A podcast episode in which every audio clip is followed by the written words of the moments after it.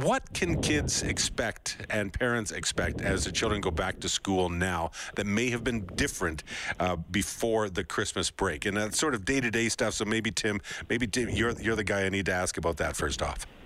Yeah, thanks for the question. So, essentially, what we're really hoping for is to have uh, that return to in person instruction. And we know it's so important, uh, as Dr. Hinshaw has pointed out, for the medical health and well being of our children. Uh, we know that there is just a, a depth and quality to in person instruction.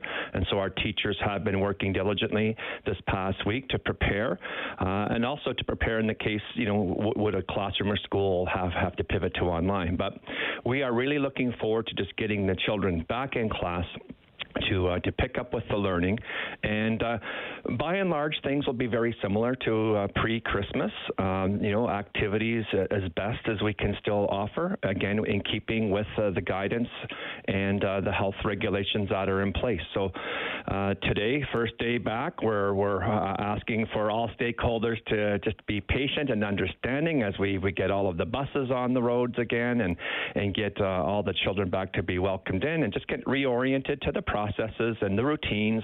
Uh, so that won't take too too long, and then really just back into some great teaching and learning.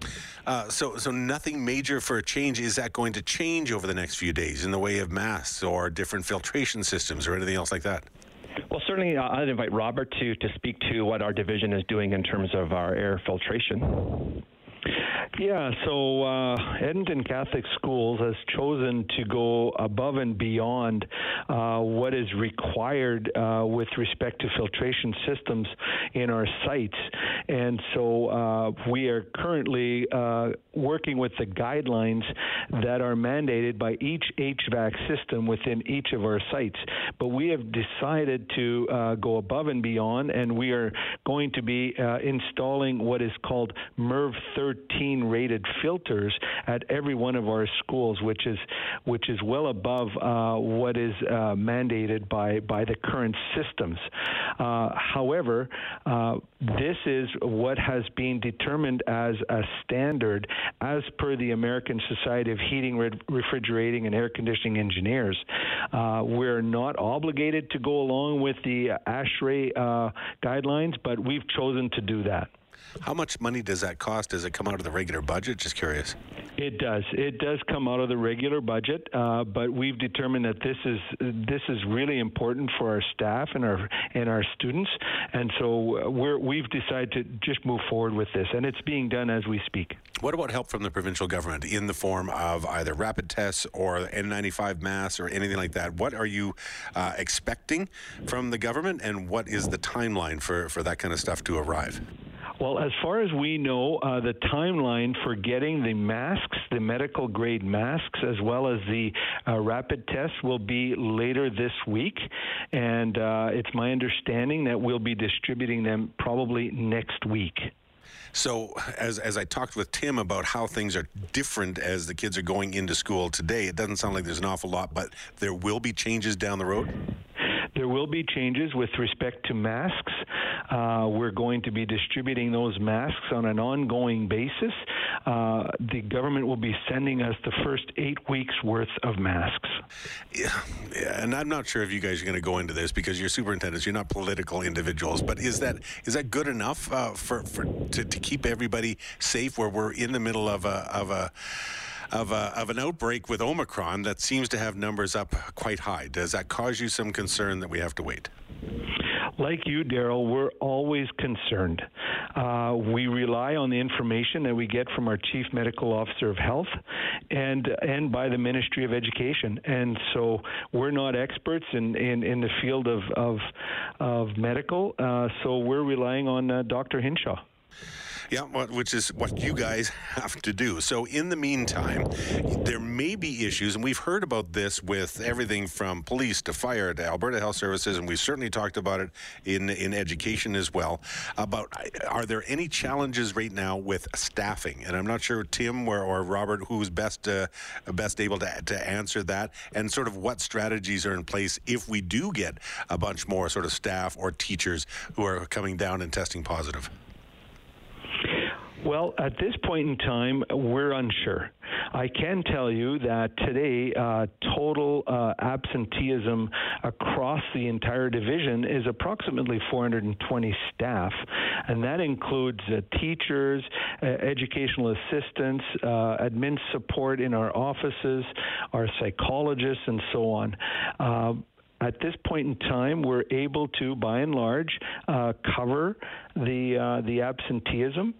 Uh, certainly, with uh, teachers, that uh, that will be done. It's uh, along the lines of other support staff that we are, are experiencing some some struggles in that area, but that is happening regardless of COVID.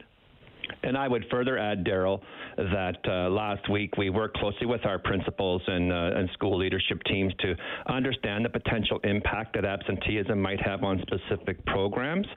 And so our principals uh, were working on alternative plans and communicating those plans with, with parents and students. Uh, should there be any changes, perhaps, let's say, to an academy program or a, a special program that um, you know would have been impacted otherwise. So, trying to be as proactive as possible, and, and certainly our human resources staff is working diligently to uh, to make sure that we have um, those you know absent rates looked at and forecasted into the week ahead. So, for now, things are looking reasonable for us, uh, not you know anything out of our immediate control at this time. And you know, like with so many things right now, it's it's a watch and see kind of kind of a world. Uh, has there? Uh, do you? Ha- have you been able to see if there's been an increase in the uptake of people wanting to have their kids online learning, like they're keeping them uh, from the schools? Because obviously it, it, ends up being a tough choice. We've heard about it in the news uh, throughout this morning. Some people just do not feel comfortable at this point sending their kids to school. Have you seen an increase in online uptake?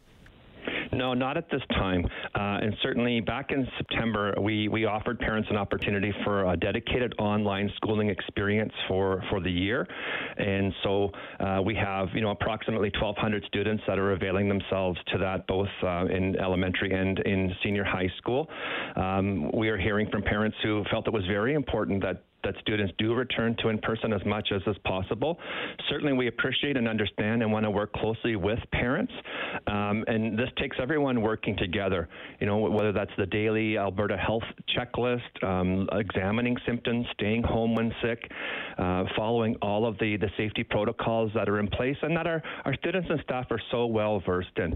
So, you know, this isn't the first time we've, we've brought children back after a, a hiatus, and, and certainly it's just getting back into those routines and everybody working together.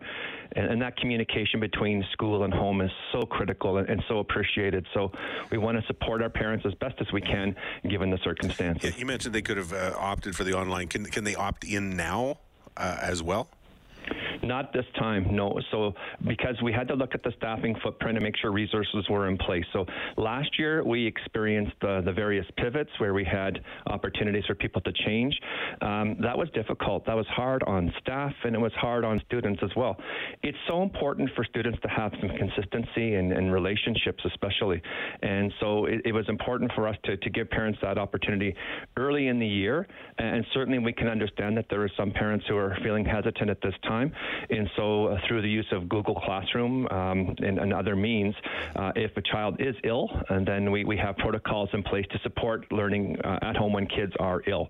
But again, this is it's not uh, further addition of uh, additional online programming. Uh, talking this morning with Tim Cusack, who's a deputy superintendent, Edmonton Catholic School District, and Robert Martin, who's the chief superintendent, Edmonton Catholic School District. Mr. Martin, so what what what will change and force you to have to pivot or change things around or change what you're doing right now? What are you watching for? Will it purely be on the direction of the province, or would you be able to, to make a change based on what you're seeing uh, sort of on the ground?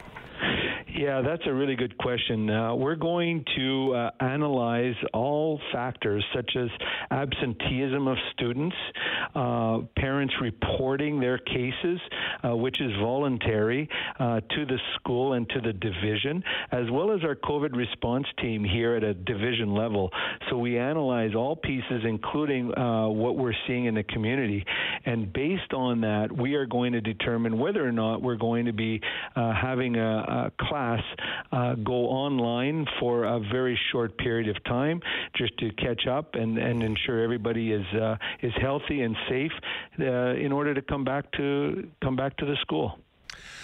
here's hoping things uh, things calm down and work out. But uh, you know, in the meantime, I guess you do uh, the best you can, and we'll wait for some of those other uh, efforts to, to show up later on this week. Hopefully, thank you guys uh, both for your time this morning. Greatly appreciated. Thank you, Daryl, and stay well. Thanks. Same to you. Bye bye. Hi, it's Shauna, and I might be a bad parent because my kids think french fries are vegetables. Hey, it's Ryan, and I might be a bad parent because I went out for wings when my wife was in the hospital after giving birth. Johnny here. I might be a bad parent because in my house, the tooth fairy gives pocket change. But we're not alone. Len emailed us and said his six year old daughter's Tarzan moment going from love seat to lazy boy by curtains made him more proud than any dance recital. and Andy left his two year old at the rink. All right, guys, I'm sure we're not alone. Like Andy's kid. For stories and confessions like this, make sure you check out our podcast. It's called Bad Parents, and it's available wherever you get your podcasts. I left a glove at the rink.